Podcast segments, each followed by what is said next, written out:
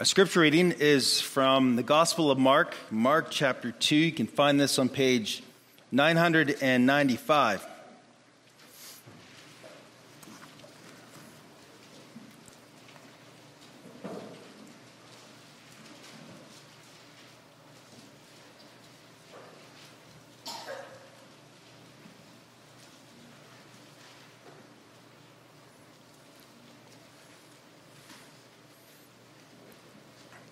Mark chapter 2, and we'll begin our reading at verse 1.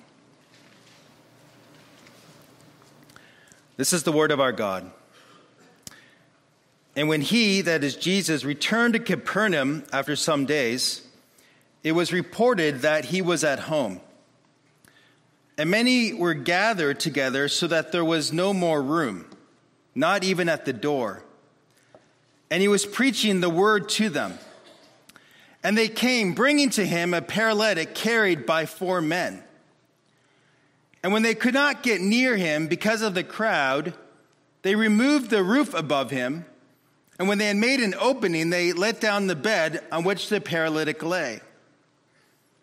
And when Jesus saw their faith, he said to the paralytic, Son, your sins are forgiven. Now, some of the scribes were sitting there, questioning in their hearts, Why does this man speak like this? He is blaspheming. Who can forgive sins but God alone? And immediately Jesus, perceiving in his spirit that they thus questioned within themselves, said to them, Why do you question these things in your hearts? Which is easier, to say to the paralytic, Your sins are forgiven, or to say, Rise, take up your bed and walk? But that you may know that the Son of Man has authority on earth to forgive sins. He said to the paralytic, I say to you, rise, pick up your bed, and go home. And he rose and immediately picked up his bed and went out before them all, so that they were all amazed and glorified God, saying, We never saw anything like this. This is the word of our God.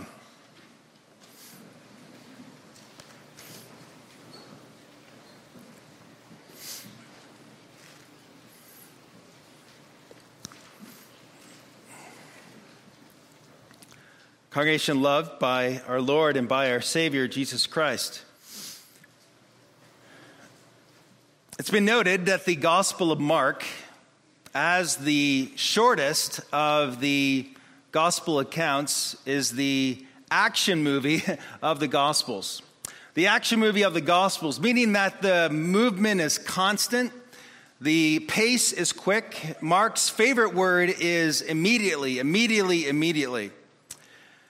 It is Mark's fast paced and beautiful portrayal of the life and the ministry, the death and the resurrection of our Lord and Savior Jesus Christ. It's also been said that the shadow of the cross falls upon every verse of Mark's gospel. We might entitle the Gospel of Mark, The King and His Cross, or The King's Cross, or The Suffering King, the King who has come to suffer and die for His people. Majority of Mark's treatment is focused on the last week of Jesus' life, this Passion Week. Now, as we put these two thoughts together, the quickness of the narrative and also the fact that the shadow of the cross falls on every verse of Mark's gospel, it's not surprising that already in the second chapter of Mark, we are confronted with the cross. Now, it's not that there is any particular description of what's going to happen at Calvary, but the events that occur in Mark 2 will ignite a chain of events that will start the dominoes in such a way that Jesus will die. There is a sinister element introduced in Mark's gospel in Mark chapter 2. He has been healing. His healing ministry has become more and more popular. Jesus, somewhat of a celebrity figure in, in Palestine. But because of the events that happen in Mark 2, there is a group of individuals who conspire together to begin to plot Jesus' death. They are outraged, angered at what Jesus, the man of mercy, the incarnation of God, Son of Man, Son of God, does here. And so the shadow of the cross falls on every verse of Mark's gospel, and we're going to see that that Jesus will take the place of this paralyzed man in the fact that he pronounces the forgiveness of sins. We'll see how that works. And so Jesus demonstrates his authority to forgive sins as he heals this paralyzed man. And we'll walk through this into these four points. First of all, a paralyzed man, verses 1 to 3. Secondly, some persistent friends, verse 4. Thirdly, a provocative statement, verse 5. Some puzzled opponents, verses 6 and 7. And then a pervasive healing, verses 8 to 12. So a paralyzed man some persistent friends, a provocative statement, some puzzled opponents, and a pervasive healing. First of all, a paralyzed man, verse 1. We read, and again he entered Capernaum. When he returned to Capernaum after some days, it was reported that he was home. And many were gathered together, so that there was no more room, not even at the door, and he was preaching the word to them. And they came, bringing to him a paralytic carried by four men. And when they could not get near him because of the crowd, they removed the roof above him. And when they had made an opening, they let the bed. When they, when they made an opening, they let the bed on which the paralytic lay. They let down the bed on which the paralytic lay. So there is Jesus, and he is in Capernaum. And Capernaum was his home base for ministry. He's originally from Nazareth, but Capernaum is the, the hub of his ministry. And this home is packed with people. And it's so packed that there is no room for anybody else. And what is Jesus doing as he has all these people around him listening to him? Well, he's preaching to them. Now, we know that because of Jesus' healing ministry, that more and more of the crowds were coming to Jesus in great numbers. And you can understand why people would do that. They hear of this man who is Jesus of Nazareth, who's able to heal even with the mere word. And so they're coming to where Jesus is. And they come to this home, and it's completely packed out. And Jesus is preaching the word to them, as it says in verse 2. As much as Jesus' healing ministry is significant and important,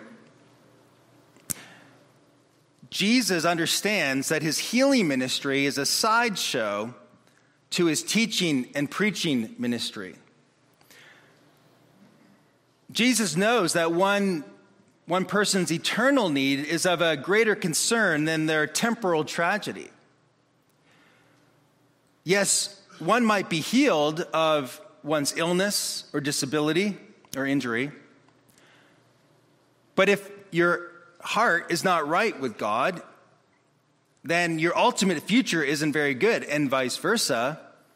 You might be chronically sick, you might be injured, unable to do what you like to do. But if your heart is right with the Lord in the gospel, your future is bright. It's good.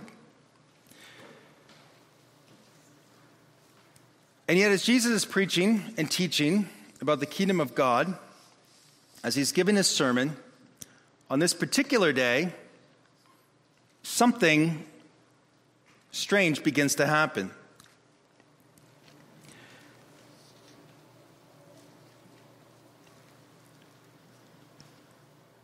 The background, as we know, is that there was this man who is paralyzed. And he's carried to Jesus by four men. And because they could not get to Jesus, they could not bring their friend to Jesus directly, they had to come up with a, another plan. So you can kind of imagine a little bit what this conversation was like you know, the, the initial enthusiasm that these four friends have, and that they know that Jesus is in Capernaum and they know exactly what house he is in. And so they get their friend and they put him on the stretcher. And the, the, the, the anticipation of what this is going to mean. These friends cared about their loved one who was paralyzed. And imagine their discouragement and astonishment that when they get to the house, there's, they realize there's absolutely no way that they're going to get their dear friend to Jesus. So one of them comes up with the idea let's go on the roof. Let's, let's make a hole in the roof and we'll bring our friend to Jesus that way. And likely that idea was not completely well received by the other guys right away. What? What? What are you? What are you saying? This is going to get us trouble. We're going to distract, disturb this whole situation. But these friends persisted, and this plan becomes a mission. And so there Jesus is. He's preaching. And you can just imagine what that would be like. Now, this house was a lot smaller than this uh, room. These homes were quite, quite small. But as he's preaching, you could hear just some um, rustling and, and, movement from the, from the roof. And there's bits of, of dirt and clods of mud and, and dust that begins to come down. And it's enough that people realize there's, there is a disturbance. And eventually, uh, some holes are, are made, and, and rays of sunshine are poking through those holes, and uh, that, that, that hole in the roof gets larger and larger. What, what is going on? And then they see this man lying on a cot being slowly and carefully lowered from the top of the roof down to the floor. And he's being lowered right in front of Jesus. Now, at some point, everything would have stopped. This disturbance, this commotion, is something that you can't not be distracted by. They had brought their dear friend to Jesus. He was a paralyzed man. He was unable to help himself. Modern disease of cerebral palsy is maybe what he had. He was a dead weight to his friends in the sense that they had to carry him. They had to put him on this mattress. And they do that because they are some persistent friends. And that's our second point. And we need to admire the tenacity and the perseverance of these friends. Uh, they, at some point, were not concerned about the reproach, the awkwardness of doing it this way. They persisted and persisted until they got their friends, their friend to Jesus. And what will Jesus do? What will Jesus say as their mission is accomplished and that, and that they at least got their friend to Jesus after they unroofed the roof, literally, is what it means. Will Jesus reproach them? Will Jesus scorn them? Will Jesus say, Fellas, you dis- disturbed, distracted me from preaching. Can't you see we're doing something here? The owner of the house, being furious, put a hole in my roof. But notice, Jesus does not reproach them at all. Verse 5 says, And when Jesus saw their faith, he said to the paralytic, Son, your sins are forgiven.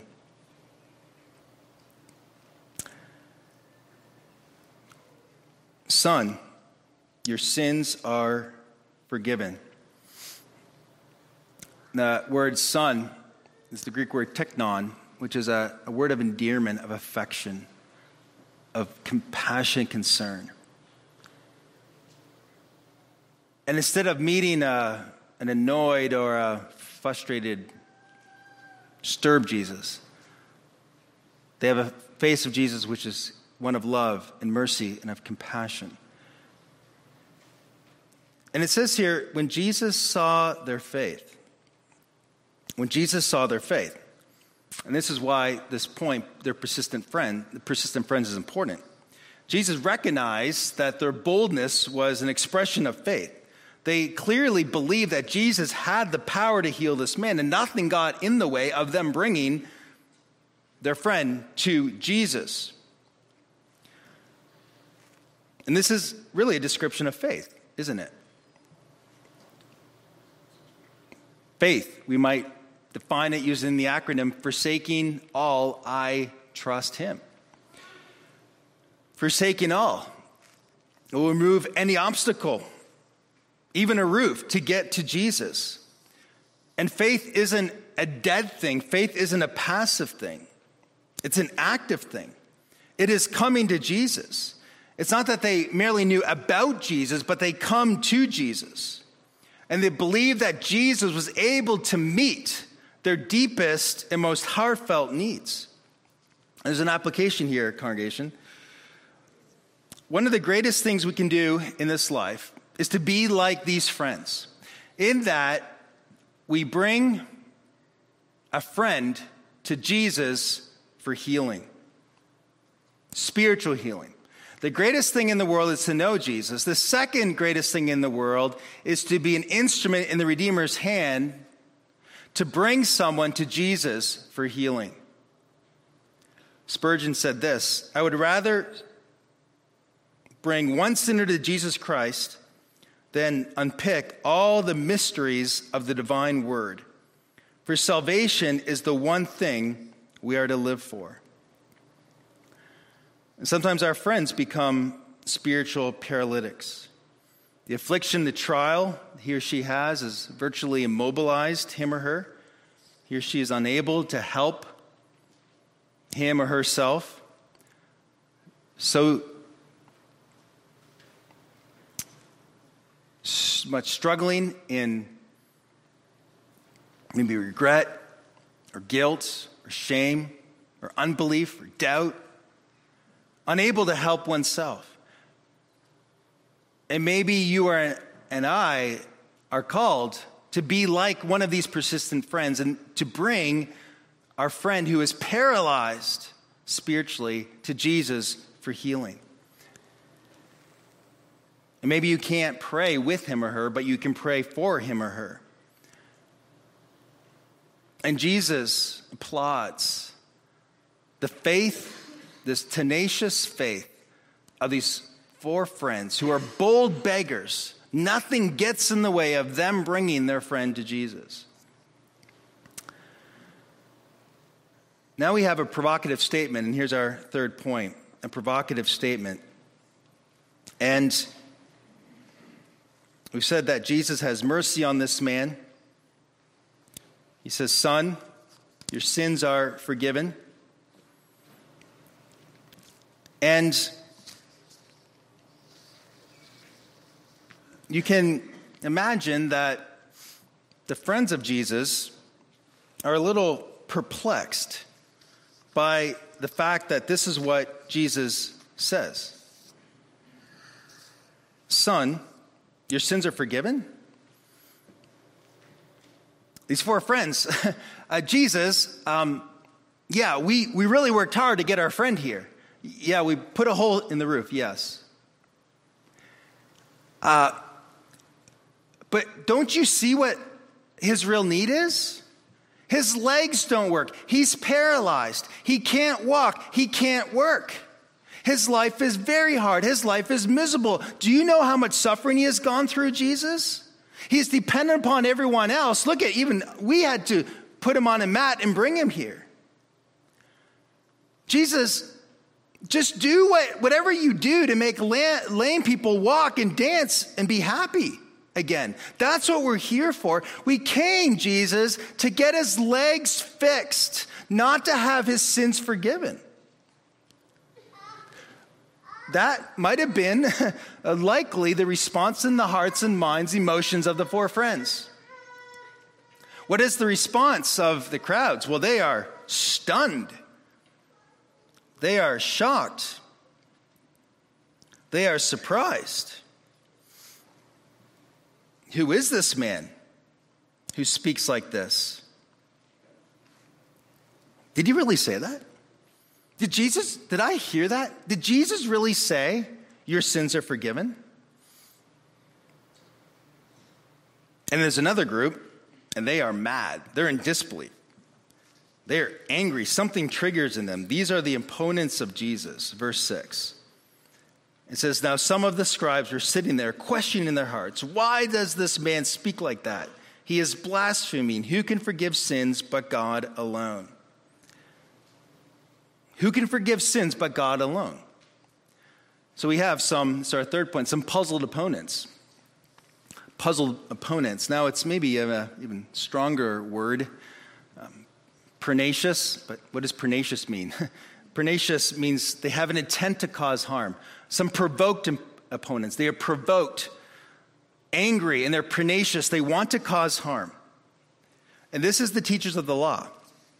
And this is surprising because the scribes and the teachers of the law, they were Jewish leaders whose job it was, whose calling it was to study the Torah, the written word of God, and apply it to the life of the Jewish people.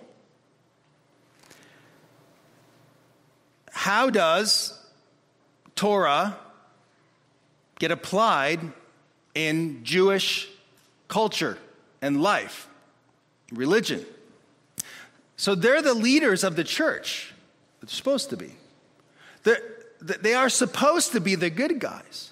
But often they're misguided. And as we read the Gospels, we, we notice this more and more that Jesus must rebuke the Pharisees and the scribes, the teachers of the law, because they were misunderstanding and misapplying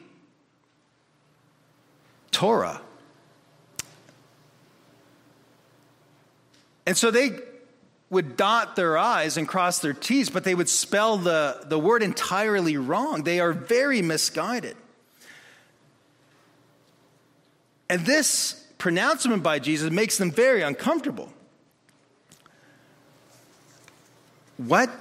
Your sins are forgiven? Now, as they say, who can forgive sins but God alone? They are right. That is a correct statement theologically. They are right. That's what the Old Testament scriptures say. Only God can forgive sins. So if anybody would pronounce the forgiveness of sins, he would be guilty of blasphemy because only God has the ability to forgive sins. Only God is the one who can forgive. So if you say your sins are forgiven, and if you are not God, that is blasphemy. So they're right, but they're also wrong. They're wrong because they don't have a category for the reality that Jesus, who is right in front of them, is truly God, that he is the Son of God, he is the promised Messiah. And because they are unwilling to believe this, and although Jesus demonstrates his authority as the Messiah, as the promised one, over and over again, by his teaching, by his miracles, by his presence. They reject him. They are irritated by him. They are provoked by him. And they begin a plot to have him killed. Now, you can imagine their shock when Jesus says, perceiving in his spirit that they thus question within themselves, says, Why do you question these things in your hearts? You can imagine how shocked they would be because they're just thinking these things. And then Jesus says, I know what you're thinking. Why are you thinking these things?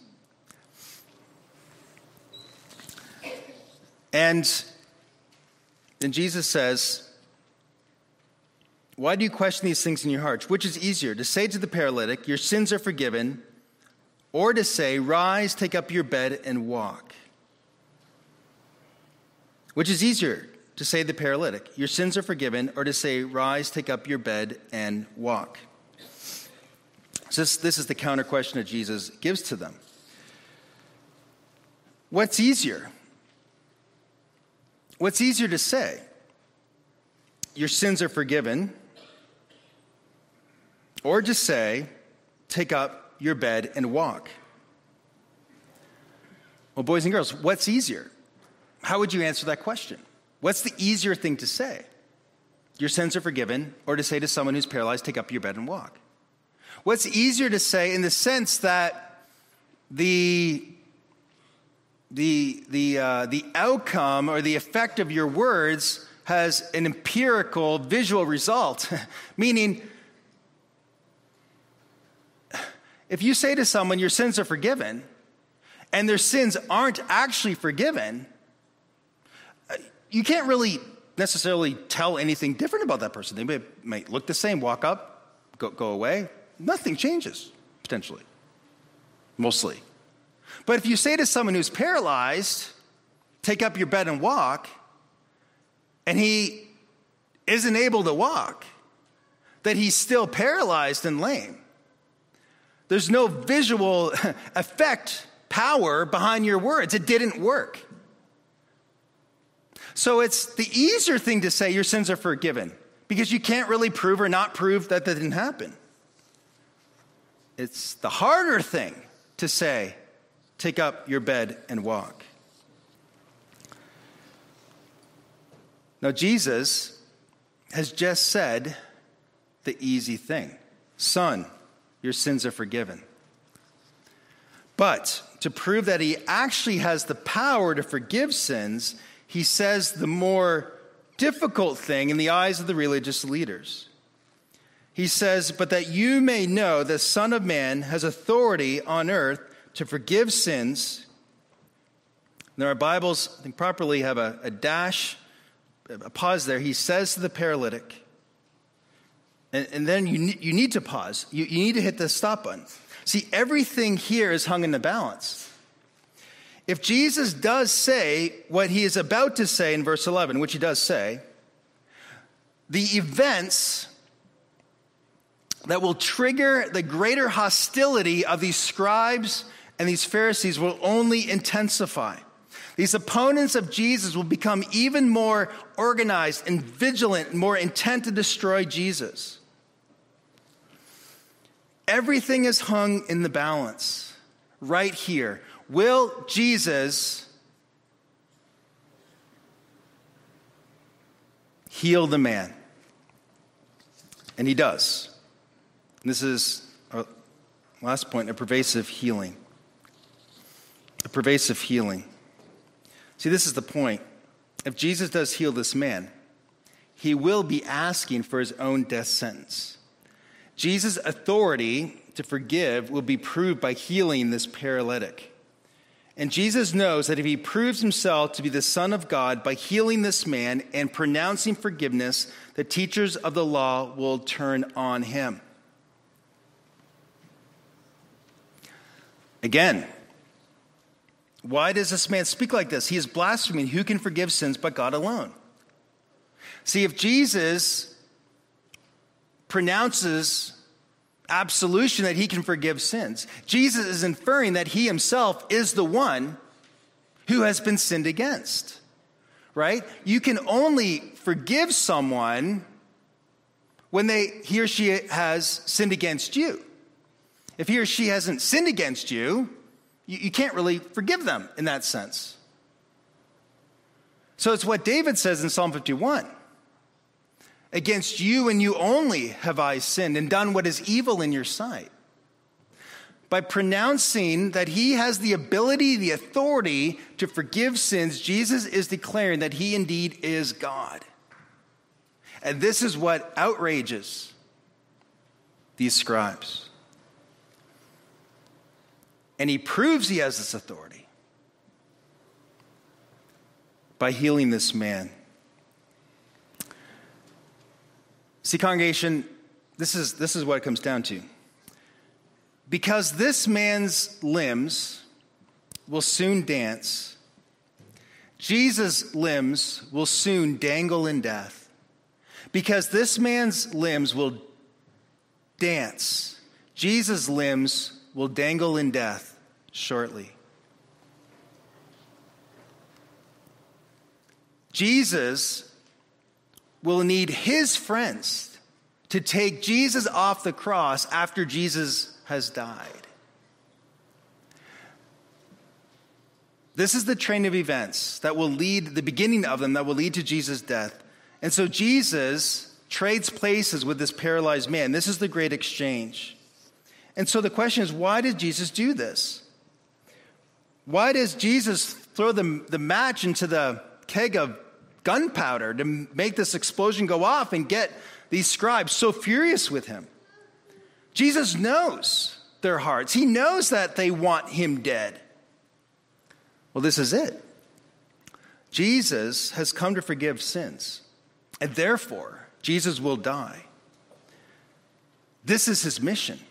And this is the only way that man's sins, that your sins and my sins can be forgiven that Jesus must die. And so it is easier to say your sins are forgiven, but it's a much harder thing to do. Do you realize with the forgiveness of sins, the fact that Jesus pronounces this man's sins forgiven, that Jesus does forgive sins, the sins of his people, all those who believe in him, do you realize what it will cost Jesus? Jesus will need to die. And, brothers and sisters, the forgiveness of sins is not a cheap thing. It's not an inexpensive thing. Oh, that was easy. It was the most costliest and most expensive thing ever the precious blood of our Lord and Savior Jesus Christ. And when we look to the cross, when we understand the magnitude of of what is all happening at the cross, we, we understand how much it costs to forgive sins, well, how much it costs for your sins and my sins to be forgiven.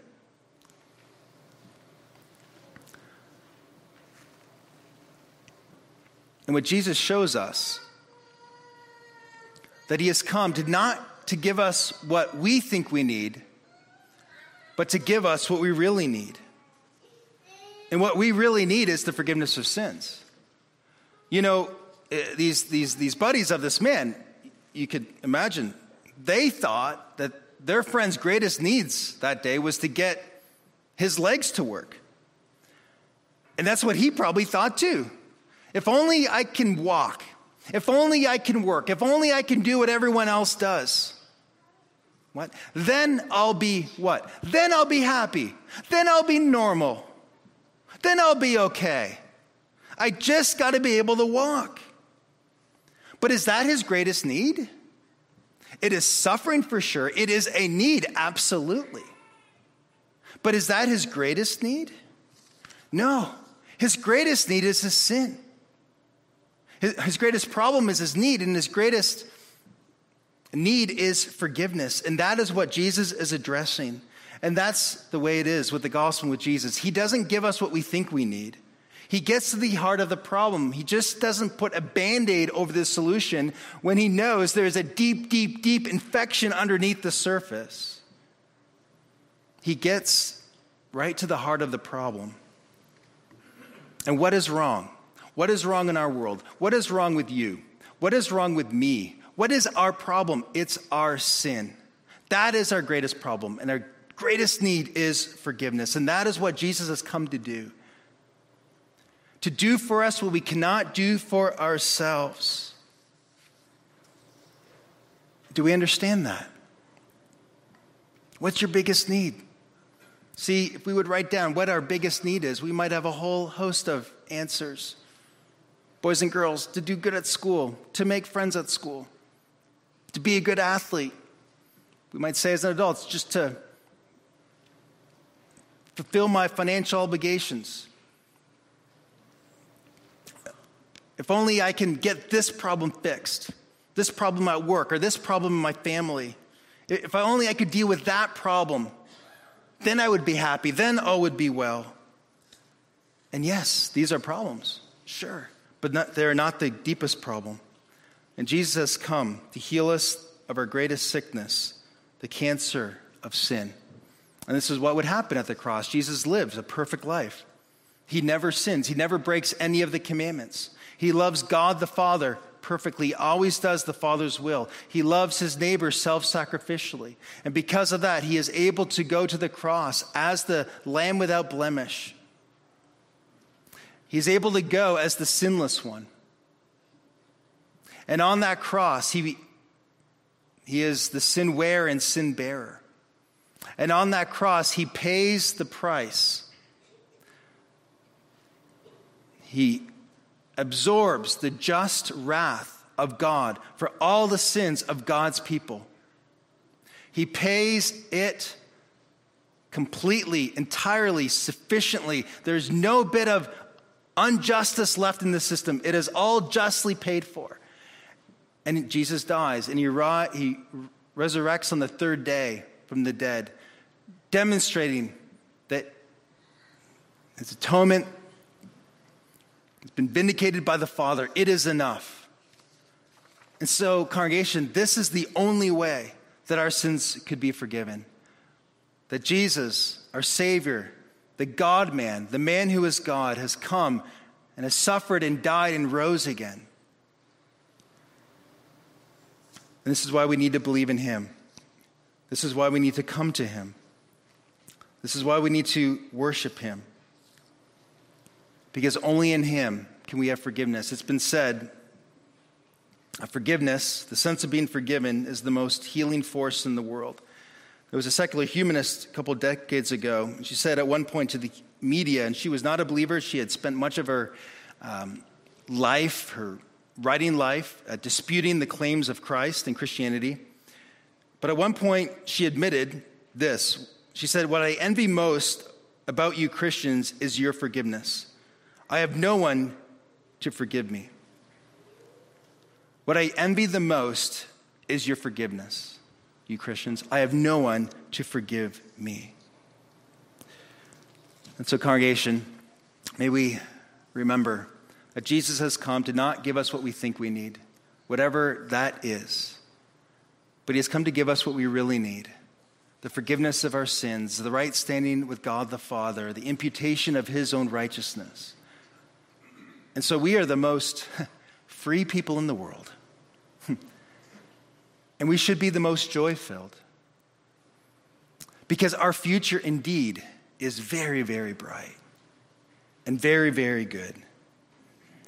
And so we thank the Lord for the healing power of forgiveness.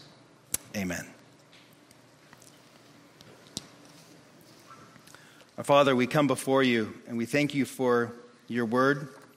And we thank you for this narrative of how Jesus heals this paralyzed man and of how he heals them not merely of his physical infirmity, but of his spiritual bondage.